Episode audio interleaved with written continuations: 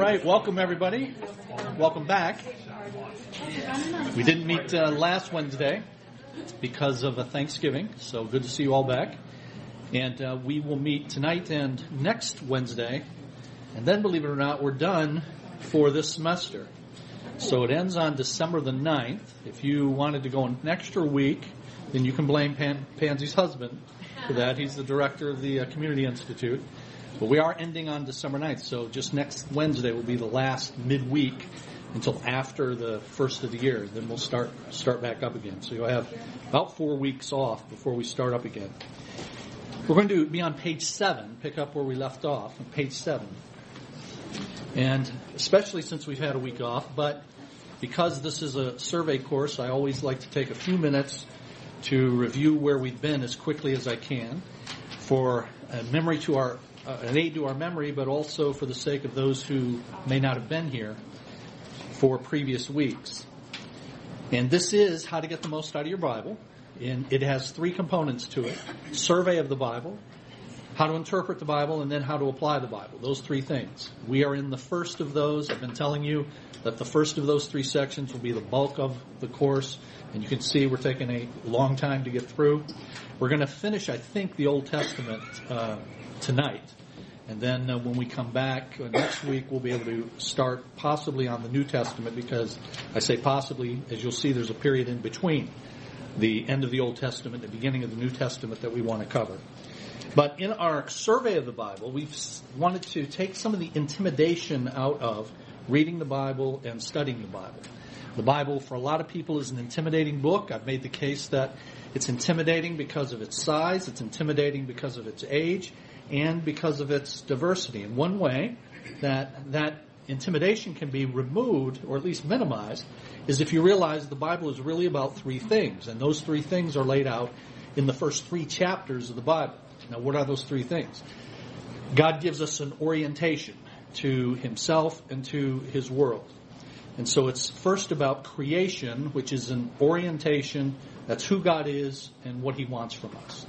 Uh, but then in chapter 3, the third chapter of the Bible, we find the entrance of sin into God's world. And this world that was oriented uh, toward God and people toward one another now becomes distorted, and nothing fits and nothing is right. And so you have the fall or disorientation. That's what our problem is. So you have creation, orientation, who God is and what He expects from us. You have the fall, disorientation, what our problem is. Thankfully, in chapter 3 of Genesis, you also have God saying, I'm going to do something about this problem of sin. Chapter 3 and verse 15 of Genesis, he says, I'm going to put enmity between the seed of the serpent and the seed of the woman. And he's saying that uh, the solution to this problem of sin is going to ultimately come through a human being. And so we have this promise given that a human being is going to come at some point in the future. That will be the promise, and that's re- that will be the solution, and that's redemption or reorientation, what God is doing about sin. So you got those three things. If you just understand those three things, then everything else in the Bible holds together under those three those three headings: creation, orientation, who God is, and what He expects. Uh, the fall, disorientation, what our problem is, and then redemption, reorientation, what God is doing about the problem of sin and what He is doing. He promised in Genesis 3:15 would be a human being would come who will be the solution to sin. And this human being will come through the seed of the woman. And then God begins to focus on the seed. Chapter 5 of Genesis is a genealogy.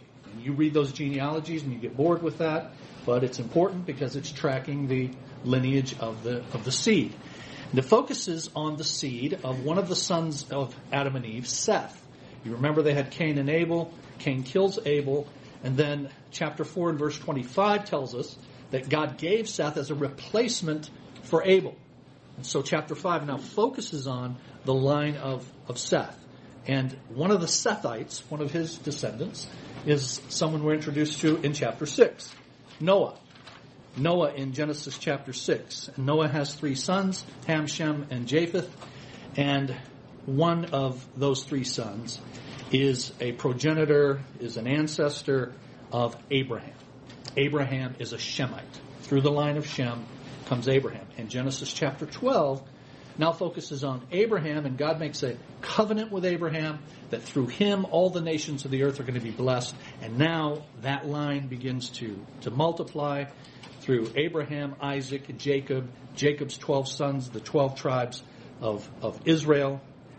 One of those 12 sons, Joseph, is hated by his brothers, and uh, chapter 37 of Genesis, all the way to the end, of chapter 50, tell the story and the saga of Joseph and how he was sold into slavery by his brothers. He was uh, given up for, for dead or whatever would happen to him.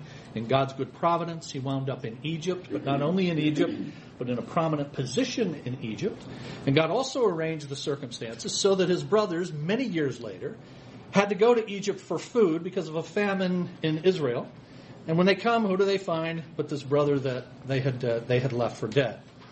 And that brought then the seed of Abraham into Egypt, which brings you to the second book of the Bible, Exodus.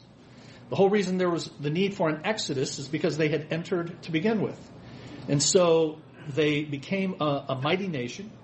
Uh, Two million people, it's estimated, left Egypt in the, the Exodus. And that's based upon Numbers 145. Numbers 145 says that there were 603,550 uh, adult men who left in the Exodus. If they had wives, that's 1.2 million. And then if they had children, you've got uh, a couple of million people leaving after 430 years in slavery in, in Egypt. And so you have the second book then of, of Exodus. And in Exodus, there's the wandering, there's the giving of the law, and the design for the tabernacle. Uh, Le- uh, Exodus, Leviticus, Numbers, Deuteronomy, the five books of the law, uh, give more details about how God's to be worshipped, give the civil and ceremonial law. And then you have uh, Joshua, the sixth book, and that is finally coming to the land that they didn't take when they first left Egypt in disobedience to God, and thus the reason that they wandered for 40 years. That was God's punishment for disobeying and not going in and taking the land. Well, now after that 40 years, uh, all of those adults who came out of Egypt and disobeyed God, all of them are dead, except Joshua and Caleb and Moses. And Moses is now dying, and Joshua and Caleb are the only two left. And Joshua is going to lead God's people finally into the promised land, the land promised to Abraham in that in that covenant. And so you have the, the book of Joshua. And we saw that the conquests were total when they obeyed God, but there were times when they disobeyed God, and uh, they were they were defeated. And one major thing that they failed to do was take over the land in its entirety. That's what God told them to do. And as a result of failing to take over the land in its entirety, they came into a land that was now mixed with other other peoples. And because they allowed the pagans to stay in, in place, it led to intermarriage, it led to spiritual uh, defection. And you come into the period of the Judges, the seventh book of your Bible. The Judges, 300 years that are the dark ages of the Old Testament. The Judges. Four times you have the refrain, in those days Israel had no king, and everyone did what was right in his own in his own eyes. And so that was a dark, dark period. And then your eighth book of the Bible starts this way, the book of Ruth. In the days, very first line, in the days when the judges ruled. So it's setting the context now for this four chapter but important book called Ruth. It's in this dark period. And in this dark period, here's this ray of God's grace, this ray of light. A book named after a woman who's not even an Israelite, not even one of God's chosen people from a physical standpoint. She's not part of the physical seed, but she's going to be part of the spiritual seed. And Ruth, a Moabite, through a series of circumstances, marries an Israelite named Boaz. And their uh, great grandson turns out to be a guy named David. And, and, and because Boaz was from Bethlehem, that's the reason that Bethlehem is known to us as the city of David. And in just a, a few weeks, when we celebrate Christmas, we'll often use that phrase, phrase, born to you this day in Bethlehem, in the city of David. But that all goes all the way back to Ruth and Boaz and to the eighth book of your Bible. All right, so so far, you know, so far so good. You know, for me, as I'm reading along in the Bible and I get through the first eight books, all right, I'm tracking. But then it starts to go south as you start reading through the Bible. And the reason it's okay up to that point is because it's chronological. It's all moving forward in a chronological fashion. But I'm going to show you that with what we have on page 7, beginning with what we have on page 7, you then have a, a departure from chronological approach, and then it can get very confusing if you're not if you're not careful. So what what happens? Uh, you have the period of the judges. The book of Ruth takes place during that period of the judges, that dark ages. The people demand uh, a, a king, like the other nations have.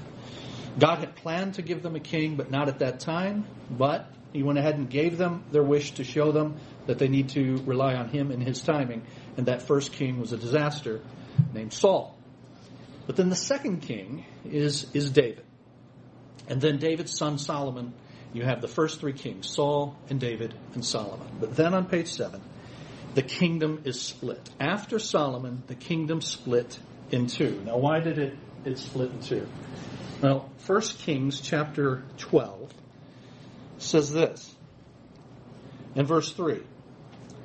They sent for Jeroboam, and he and the whole assembly of Israel went to Rehoboam and said to him, Your father put a heavy yoke on us, but now lighten the harsh labor and the heavy yoke he put on us, and we will serve you. Here's Rehoboam's, here's Rehoboam's response. My father made your yoke heavy, I will make it heavier. My father scourged you with whips. I will scourge you with scorpions. It's verse 14 of uh, 1 Kings 12. So in 1 Kings 12, 3 and 4, they ask Rehoboam to be more merciful than Solomon was. And he says, Not only will I not be, I'll be more harsh.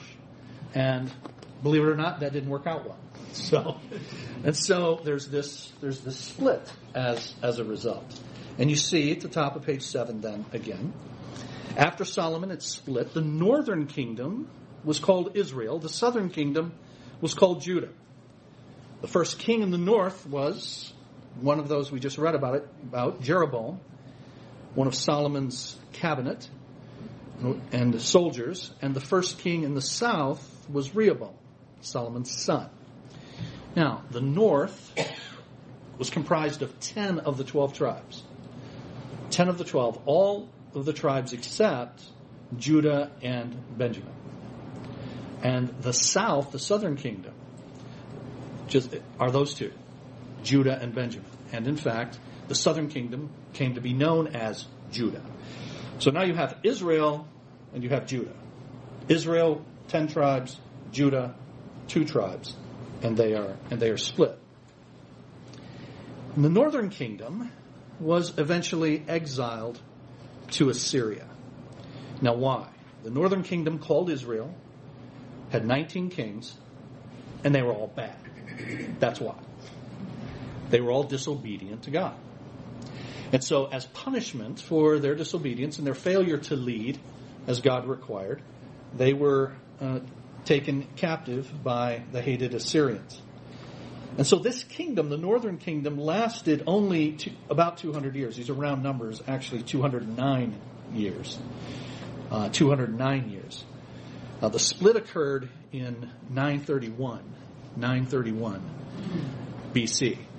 And the exile to Assyria occurred in 722 BC, 722 BC. So you've got 209 years, call it 200. The kingdom only lasted 200 years, was captured by and exiled to Assyria, and for the most part, the Israelites did not return to the land of Canaan until the time Israel became a nation again in 1948. So, so God still has work to do with these guys. Now, we're going to see some of that if we have time toward the end of our uh, our lesson today. But that's the northern kingdom uh, only lasted a, a couple of hundred years. The southern kingdom was exiled eventually to Babylon, and for the same reason disobedience to, to God. The southern kingdom, called Judah, also had 19 kings and one queen. Some of their kings were good, some were bad. Judah lasted about 300 years and was then captured by and exiled to Babylon.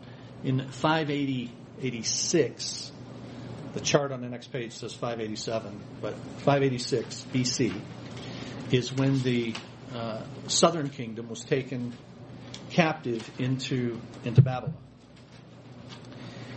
And so, so far things are chronological. You have the first three kings, Saul and David and Solomon. You have Solomon's son, Rehoboam, uh, coming to power, but as he comes to power to succeed his father Solomon, he does what's recorded in 1 Kings 12. He says, I'm going to treat you more harshly than my, than my father did. The kingdom splits. You have the north and the south, ten tribes and two tribes. And both of them are eventually taken captive by two, two pagan, pagan nations. All right, so everybody can get their, their mind around that. But then you come to the ninth book of your Bible, First Samuel. And in First Samuel and Second Samuel, and First Kings, Second Kings, First Chronicles, Second Chronicles, those are the next six books. And as you as you mm-hmm. read those books, it starts out in chronological order, and then uh, and then reverts back to uh, anachronism. It uh, goes out of order. And so it provides the lives and times of the kings of God's chosen people and how those lives were lived under their kings, but not, as I say, chronologically. So let me just go through those quickly. First Samuel deals with the first two kings, Saul and David. And then the tenth book, Second Samuel, deals with David. So, so far we're going in order. Saul, David. David continued in 2 Samuel. And then uh, First Chronicles, same thing, more David. So lots of David. And then you come to First Kings.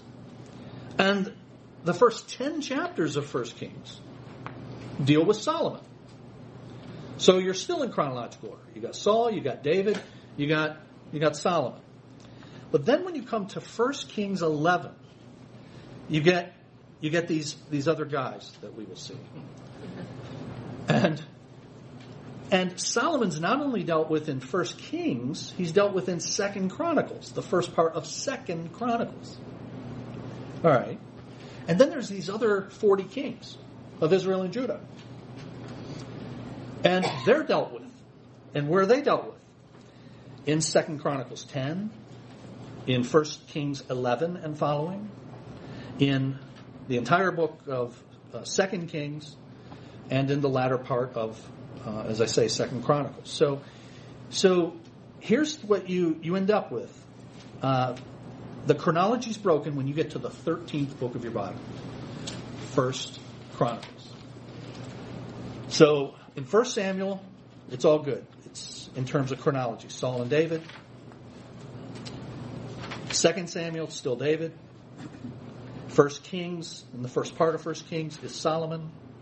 Second part of 1 Kings are his successors. But then as you get to the end of 2 Kings, now you come to 1 Chronicles. And First Chronicles goes back to Saul and David. So it reverts back to Saul and David. So people get all balled up because they're reading along, everything's going along chronologically, and then all of a sudden it's like, hey, I read that part before. Hey, wait a minute, already, what? Is that a misprint? So what you have are different details being added to many of the very same events involving many of the same people. Somewhat like you have in the New Testament when you have the Gospels. And you have in Matthew, Mark, and Luke some of the same events recorded, but you have different details and a different perspective often on those same events. That's what you have here, and so that's why it comes out in this non chronological way and, and can become confusing. So, what uh, can be done to help that help that confusion? Well, one thing that will help with that confusion is uh, to understand uh, when the rest of the books were written and for what purpose they were written. And I can, in a relatively short period of time, this evening, go through that uh, for all 39, all 39 books. Okay, and that'll help, even though it's not chronological, it'll help understand where things where things fit in. But for now, take a look at page eight, and let's fill in um, page eight. So we have these charts for you just so you have a ready-made place to look at the timeline and look at the various events. And up at the top, on the left, top left, the key person in 1000 BC is David. Top left, key person is David. And the key event is the, the monarchy, or the kingdom. David is the true first king, even though Saul was king, he was not God's chosen king. So the monarchy, the kingdom. And then if you go all the way over to the top right, 500 BC, you have the key person as Ezra. Ezra. Because after you get done with 1st and 2nd Chronicles, the next book is Ezra. And who's this guy? Well, he's a guy leading people back out of this exile in Babylon. And so what's the key event? The return.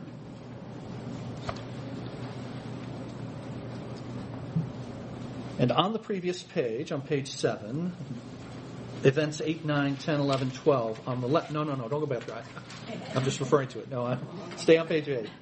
I'm just saying that rectangular box on the left side of page 8 refers to these events on page 7. Number 8, the kingdom is split. Kingdom split. And number 9 is the Assyrian exile.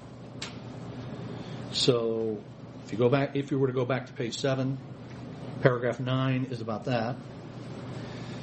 And ten is the Babylonian exile.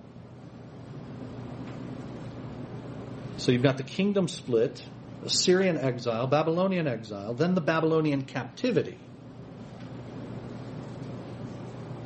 The 70 years that they're actually there, and then number 12, you have the return from Babylon. The return from Babylon.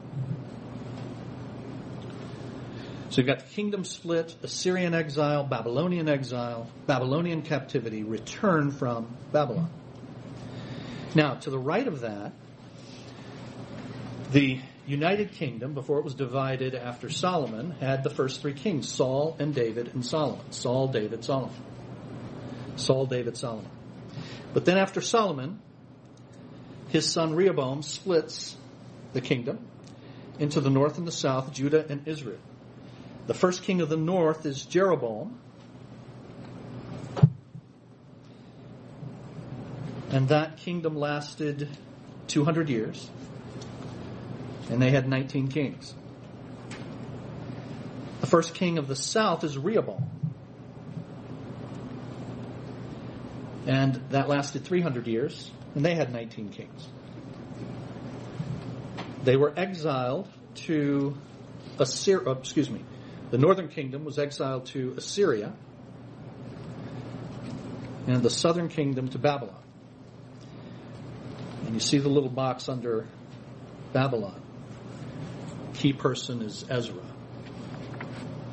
who led the return.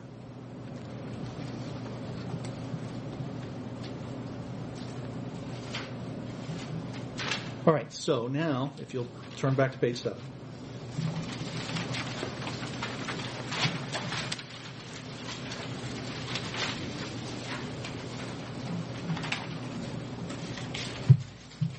Southern kingdom was in Babylon for 70 years. You see paragraph 11 there. The Judeans were in Babylon 70 years. The Bible focuses on Daniel. And then Babylon fell to the Medes and the Persians who let the Judeans return to Jerusalem. Most of them were from the tribe of Judah, hence the name Jews, although the tribe of Benjamin and some Levites were also in the southern kingdom. And the Jews returned. Three groups under three leaders returned to Jerusalem. Zerubbabel returned first, with a group who rebuilt the temple. Ezra returned as a religious leader, and Nehemiah returned as a political governor who rebuilt the walls of Jerusalem. With these men and the prophets God raised up to predict the coming of Christ, the Old Testament, the Old Testament ends. Now let me just give you a flavor uh, for how bad it, how bad it got uh, for the southern kingdom, such that God says you're going to be taken captive, and they were taken captive uh, by the Babylonians.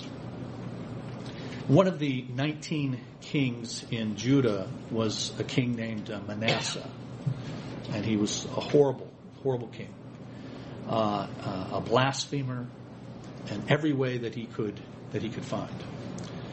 Um, and uh, and his exploits uh, were such that I mean you, you you couldn't think it'd be hard to think, and we've had in history some very no- notorious evil people, but this guy was a very evil person, and so he was one of the kings of of Judah.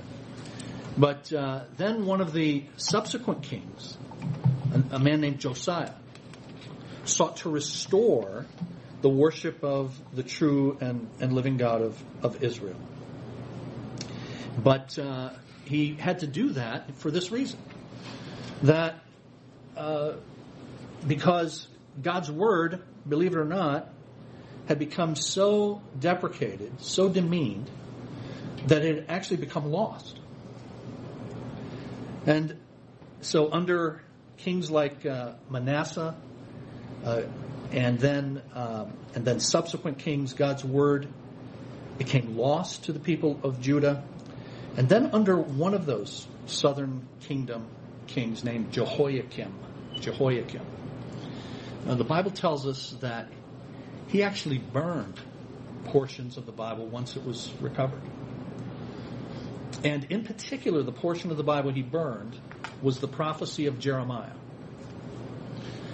uh, the prophecy of Jeremiah against the southern kingdom because of their wickedness. And he burned it in defiance. Jeremiah rewrote it. And then he added a personal prophecy against Jehoiakim. And that prophecy against Jehoiakim came to pass exactly as Jeremiah had, had predicted. Now, notice the interplay there between you've got the kings, but you've also got the prophets. And that's what I alluded to a little bit earlier when I said, I think if you'll understand just a few key things, you can start to get your mind around what could be very confusing because of the non chronological way that the Old Testament goes, beginning with the 13th book of First, of First Chronicles. Because what you have is, you have these kings and their reigns. And then you have the long list of prophets, like guys like Jeremiah, who are exhorting them to return to God. And that's why you read through those prophets and they're regularly uh, calling the people and calling the, the, the, leaders back to God. And then they're predicting what's going to befall them if they, if they fail to do that. So how can you make sense of where the books are and what they're about. Well, you've got 39 of them. Uh, 17 of them are history books. 17 are history. You've got the first five that are often separated into the books of the law, but they are the they are history books. And then you've got uh, you've got uh, 12 other books of, of, of history you know, you've got uh, First and Second Samuel, First and Second Kings, First and Second Chronicles. You've got Ruth. You've got Ezra. You've got Nehemiah. You've got Esther. You've got 17 total books of history. You've got 17 prophets. So 17 books of history, 17 prophets. That's 34 of your 39. And then the remaining five are what are called the wisdom books or the poetic books. And those are Job, and Psalms and Proverbs and Ecclesiastes and Song of Solomon. So, you've really got those three main divisions. That first division of historical books could be divided into law and history, 5 and 12, but 17, 17, and 5. And those history books and the prophets, those 34 of the 39, interplay with each other. Because these are prophets that are prophesying at the time this history is going on. So you've got this history recorded, this king reigned, and this king did that, and they went to war with these people, and they were captured by these people, and all of that. And then later, when you're reading the prophets, what you have are the prophets during, the, during that time prophesying against, most of the time, the disobedience of, of the people. So if you, you put aside the wisdom books just for, just for a moment, then the, the Bible's chronological for the first 12 books. But then First Chronicles starts over with the first kings of Saul and, and David. And so that can cause some confusion. But you just need to know this that you've got two kingdoms. As you read that history, you got two. You got the northern kingdom Israel, you got the southern kingdom Judah. And you also need to understand which prophets are speaking to whom. So when I read a Jeremiah, who's Jeremiah mad at? Is he mad at Israel or is he mad at, at Judah? Because each of the prophets is speaking to one or the other. So there are two kingdoms, and then these 17 prophets are speaking to one or the other of, of those.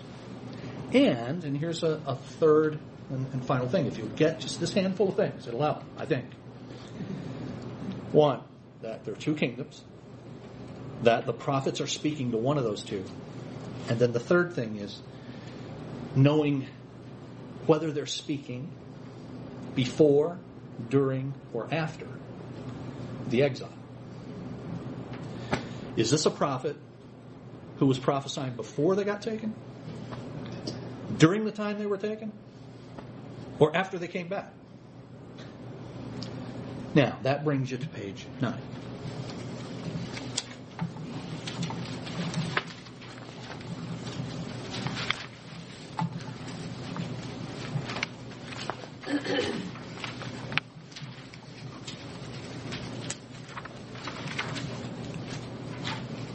Which pretty much says what I was saying. As you summarize what we've been looking at, there are 66 books in the Bible. The Old Testament contains 39 of them, covering 4,000 years. And the New Testament has 27, covering the, less than 100 years. The 39 Old Testament books are divided into three types history, poetry, or wisdom, and prophecy. The history books, Genesis through Esther, these are the first 17 in the table of contents. They basically follow in consecutive order the overview we've been looking at for many weeks. Genesis ends with Joseph and his brothers in Egypt. Now, we say they basically follow in consecutive order. I said book 13 messes that order up. That's why it says basically, not completely. But Genesis ends with Joseph and his brothers in Egypt. Exodus describes Moses leading out of Egyptian captivity from Moses through chapter 20 on through Leviticus, Numbers, Deuteronomy. Moses has written the law mixed with the history with the history of the 40 years of the Israelites wandering in the wilderness. The book of Joshua is about the conquest. Judges is about the judges and those dark ages. Ruth takes place during the time of the judges. First Samuel is basically about Saul. Second Samuel about David. First Kings about Solomon. Second Kings about the 19 kings of Israel and 19 kings of Judah. And then First and Second Chronicles are a review. So that's why they go back a review focusing on David and the kings of Judah. You've got Ezra and Nehemiah discuss the return after the captivity in Babylon.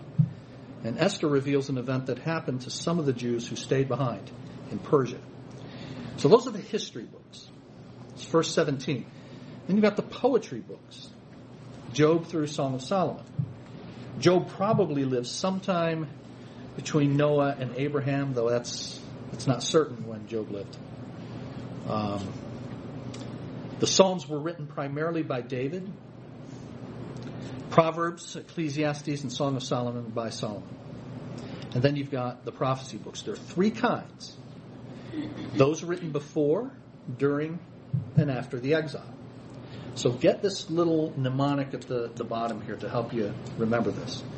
It's easiest to learn those written after the exile because they're where you expect them to be. They're the last three books. So Haggai, Zechariah, and Malachi. These are written after the return. There are only two that were written during the exile. Daniel, and then the other one uh, is Ezekiel. And then there are the before the exile books. And they were written during the divided kingdom. That is, in the times of the 19 kings of Israel and, these 19, and the 19 kings of Judah. And they've got these three groups. You've got two that are called the Gentile books. Jonah written to Nineveh, Obadiah written to Edom. So uh, Jonah, you guys remember the story, and the, the hated Ninevites, and you know they're obviously pagans, and so that's why they're called the Gentile, the Gentile books. And God is merciful to the Ninevites, much to the displeasure of the prophet Jonah. But then you've got judgment from Obadiah, uh, written to to Edom. But then you've got the Northern Kingdom books, and there's only three of them. Now remember, the Northern Kingdom didn't last that long. Uh, 200 years. There are only three Northern Kingdom books Hosea, Joel, and Amos. And then the Southern Kingdom books are all the rest. So if we haven't covered it yet, like say Isaiah or Micah, then it's a before the exile Southern Kingdom book. And so, you know, you, you have to work on that a little bit, I understand. But if you'll do that, that then puts together the entire 39, the entire 39 books. Uh, because with the exception of Job, even the wisdom books, the poetry books, the four of the five of those are written by David and Solomon. And these are guys that we know something about. We know when they lived, right? So even as you're reading through the Psalms, you're reading through Song of Solomon, Ecclesiastes, Proverbs, you know something about Solomon and what's behind what it is he's what it is he's writing.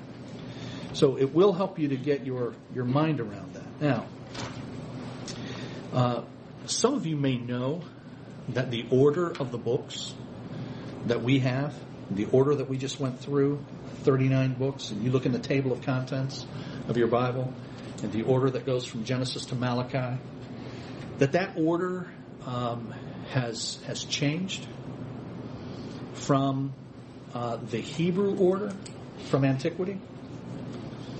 And so I just uh, I wanted to take a few minutes to, to talk about that as to why it is we have the order that we have of the 39 books today. Now, it's important for you to know that we have the same content.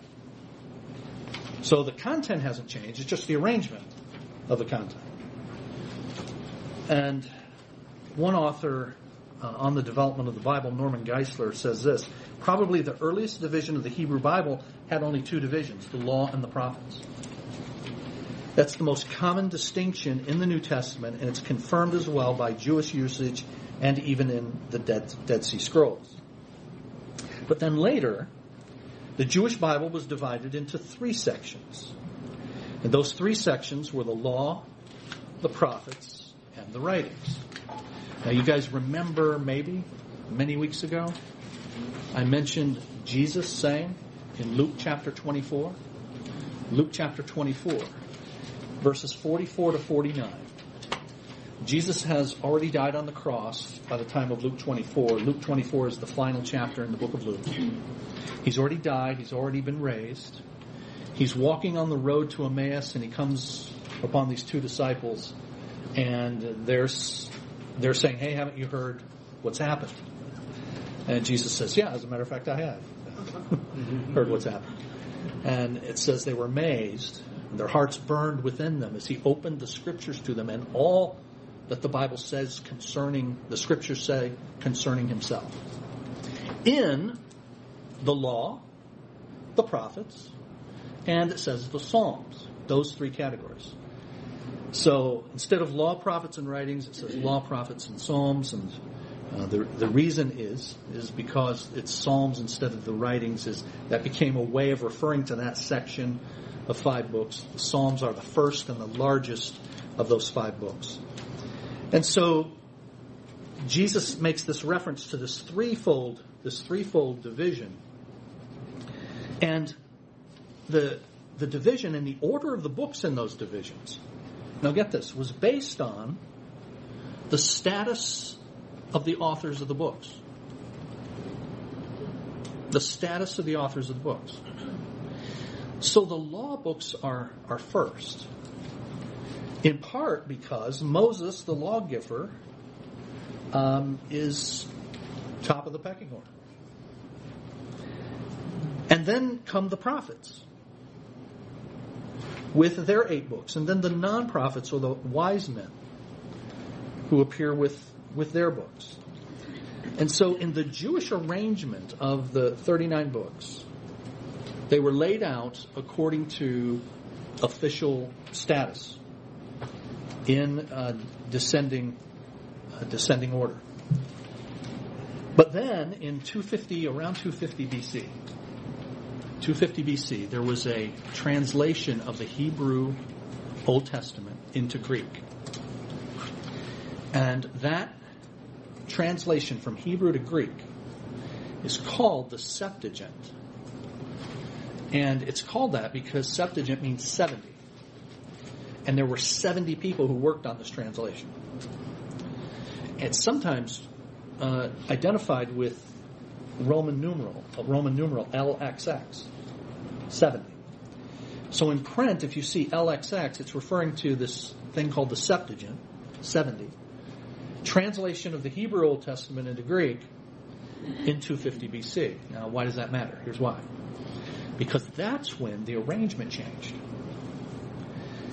uh, from official status to a topical subject matter order.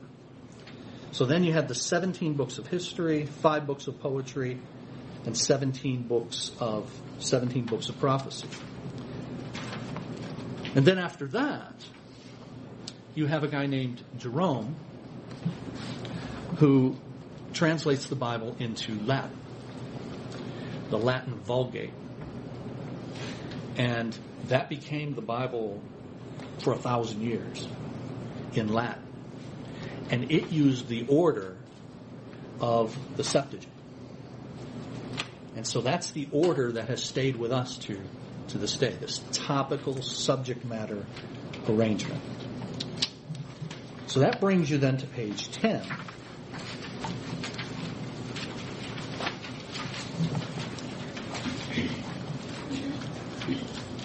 You've got 17 history books 17 prophecy books, and you've got in between five uh, wisdom or poetry books. Now, those boxes are pretty useless as far as I'm concerned for you to put the uh, names next to the numbers there. But you've got the first 17 there are the history books. Then you've got the five poetry books. But then, as you look at the 17 prophets, notice how they're identified by whether or not they were speaking to the which kingdom they were speaking to and whether or not it was before, during, or after the exile. So if you look at number 23, 24, and 25, Isaiah, Jeremiah, Lamentations, those prophets did their perform their ministry before the exile to Babylon. And they were prophesying to the southern kingdom. That's what that's saying. Before the exile, to the southern kingdom. And then Ezekiel and Daniel prophesied during the exile in Babylon. And then Hosea, Joel, and Amos, they were the only three written to the northern kingdom before they were exiled to Assyria. Obadiah and Jonah are these Gentile prophecies. And then Micah, Nahum, Habakkuk, and Zephaniah before the exile again and to the, the southern kingdom. So just like Isaiah, Jeremiah, and Lamentations, numbers 33 through 36 are performing their ministry at the same time. And then the last three are all after after the exile. Now that concludes then the second 2,000 years of Old Testament history, part two. There's a part three. And part three is on page 11.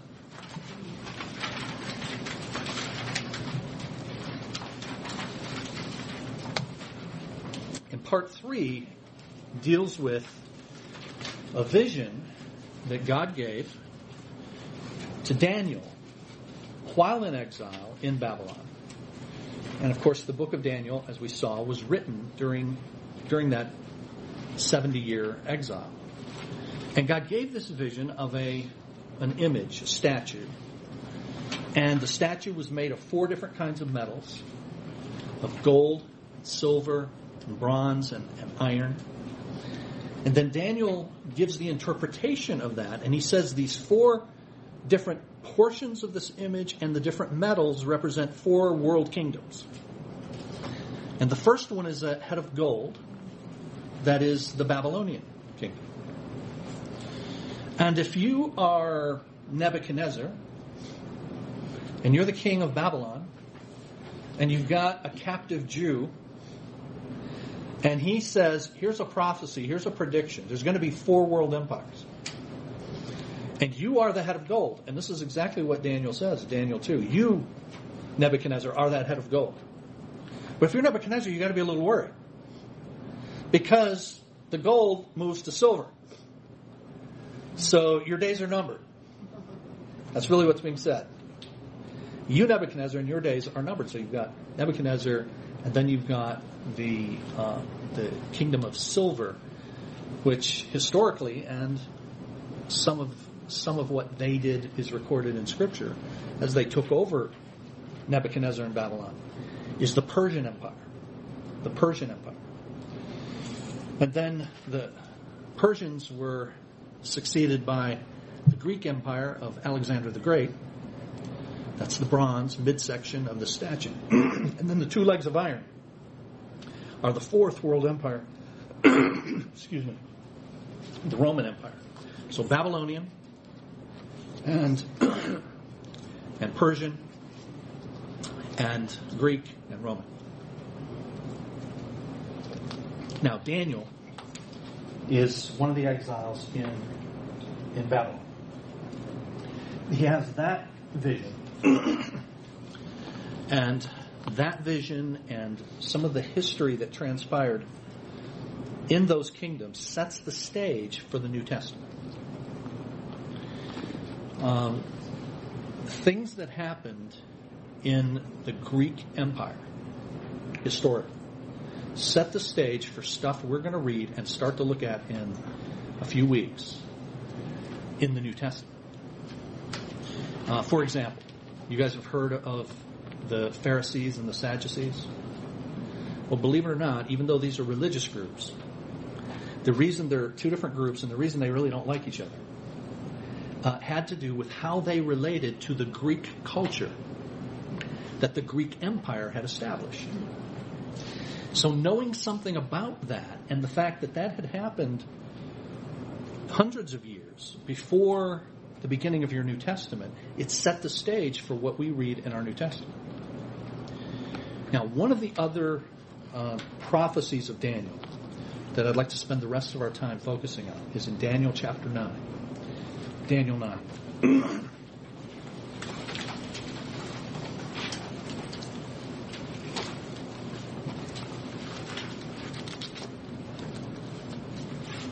Daniel 9, verses 24 to 27.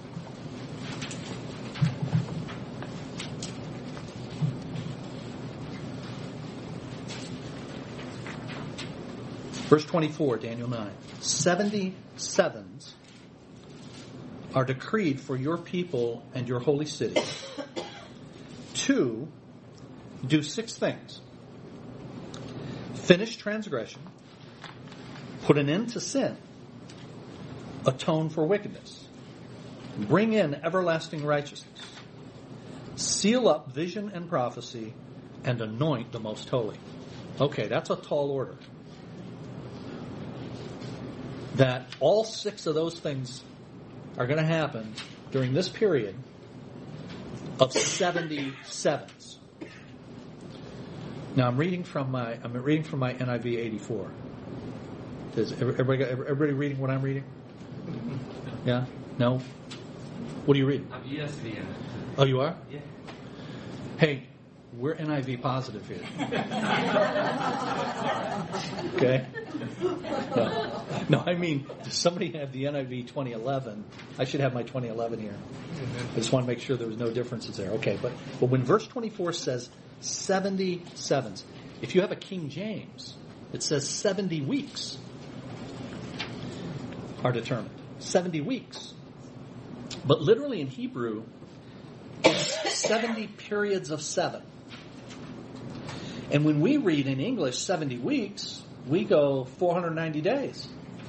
And here's Daniel, you know, writing during the you know, the fifth century BC, and he's saying all this is going to happen in 490 days. Well, that's it's not weeks of, of days. In the context of Daniel 9, it is seven periods of years. And it's 70 sevens of years. So that's not 490 days, it's 490 years that all of this stuff is going to, to happen. So in verse 24, this is the time period. It's going to be these 490 years, and during these 490 years, these six things, these th- six amazing things, are going to happen. But then verse 25 says, Know and understand this from the issuing of the decree to restore and rebuild Jerusalem until the anointed one, the ruler, comes. There will be 77s and 62 sevens. Now, you know, this is old language. That's what makes the Bible uh, intimidating sometimes. Instead of just saying there will be 69 weeks, it says there'll be 7 and 62. All right? But that's the same thing. So know and understand that from the time of the issuing of the decree to restore and rebuild Jerusalem until the anointed one, the ruler, comes, there will be 69 weeks. Or how many years is that? I say weeks, I'm sorry. 69 sevens. So how many years is that? 483. Right? 480, 483. It will be built, and then it goes on to talk about the uh, the city being rebuilt. Now, let me just stop here. If you could identify that when the decree was given that the city of Jerusalem would be rebuilt after the Babylonian captivity, then you could begin the clock ticking of this prophecy. And I'll provide that for you in, in a moment. Verse 26, after the 62 sevens, which is really after the 69, because remember, it's 7 and 62. So after the 62 is really after the 69. At the end of that, the anointed one will be cut off. That is, will be killed. The Messiah will be killed. The people of the ruler who will come will destroy the city and the sanctuary. The end will come like a flood. War will continue until the end, and desolations have been decreed. He will confirm well, let me stop there. I'll get to that in a second. So you've got this issuing of the you know the decree to um, to rebuild, and the decree to rebuild was given by Artaxerxes in the year 444 444 BC. In fact, you read about it in Nehemiah chapter 2. Nehemiah chapter 2. Now remember, you know all the 39 books now, right? Nehemiah is one of these books that has to do with returning back and rebuilding. And Nehemiah starts out by saying there was a decree issued by the king that says we can we can rebuild. That's issued in 444 BC. Now, I've got, and if anybody wants a copy of it, I'm happy to give it to you, but I've got a chart that shows how if you take into account leap years, no kidding, if you take into account the fact that year zero is just one year, So you have to account for that. And if you use the Jewish calendar, which was 360 days, if you do all of that, you come uh, precisely to AD 33. 483 years after the issuing of the decree to rebuild. A prophecy from Daniel of the time that Jesus would be crucified. All right. Well, that's happened in the past. So you've got the 70 periods of seven years. But how many is that? That's 490, and we've only dealt with 483. So we still got seven years hanging out there. Seven years to get all of this stuff done that's listed in verse 24. Those six things. So where's this, where's this seven year period? Back to verse 27. He will confirm a covenant with many for one seven. One period of seven years. So 483 are covered by the seven sevens and 62 sevens, 483 years, but you still got the seven years hanging out there. And you've got this ruler who's going to come, and he's going to cause havoc. And as he does, he will confirm a covenant, make an agreement for seven years. In the middle, verse 27 says, in the middle of the seven, in the middle of the seven years, he will put an end to sacrifice and offering.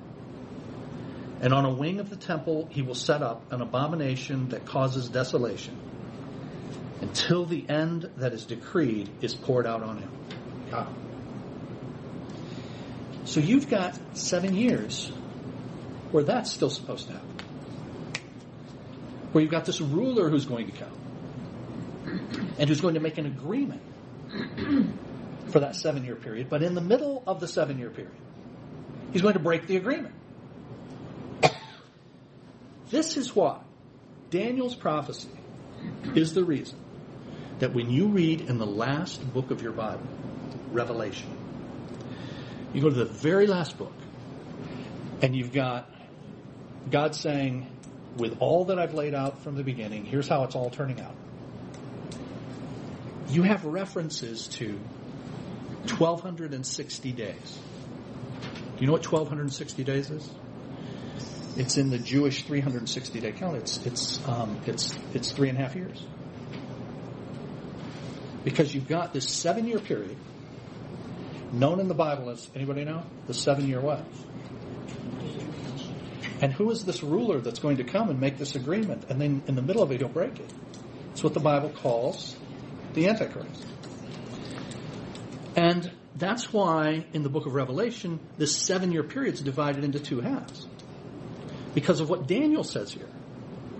That he's going to make an agreement, but in the middle of the agreement, so the first part will be the setup. And then the second part will be the, the hatch coming loose. And so you have references to 1260 days you have references to 42 months. Now, where are those? In Revelation 11 and verse 2, Revelation 11, 2, Revelation 12 and verse 6, Revelation 13 and verse 5 refers to 1260 days, 42 months. And the Bible also makes a reference to this time times time and half a time. You ever read that? Times time and half time. Times two years. Time one year and half a year. Three and a half years. So this three and a half year idea becomes a really big deal in the last part of your Bible. All going back to a prophecy of one of these exiles in Babylon named David. And that then, and we got to quit, but that then begins to inform you, us, as we read the Bible, as to what God's intentions are for his people. God has said to his people, Israel, these things are going to be accomplished through you and in you.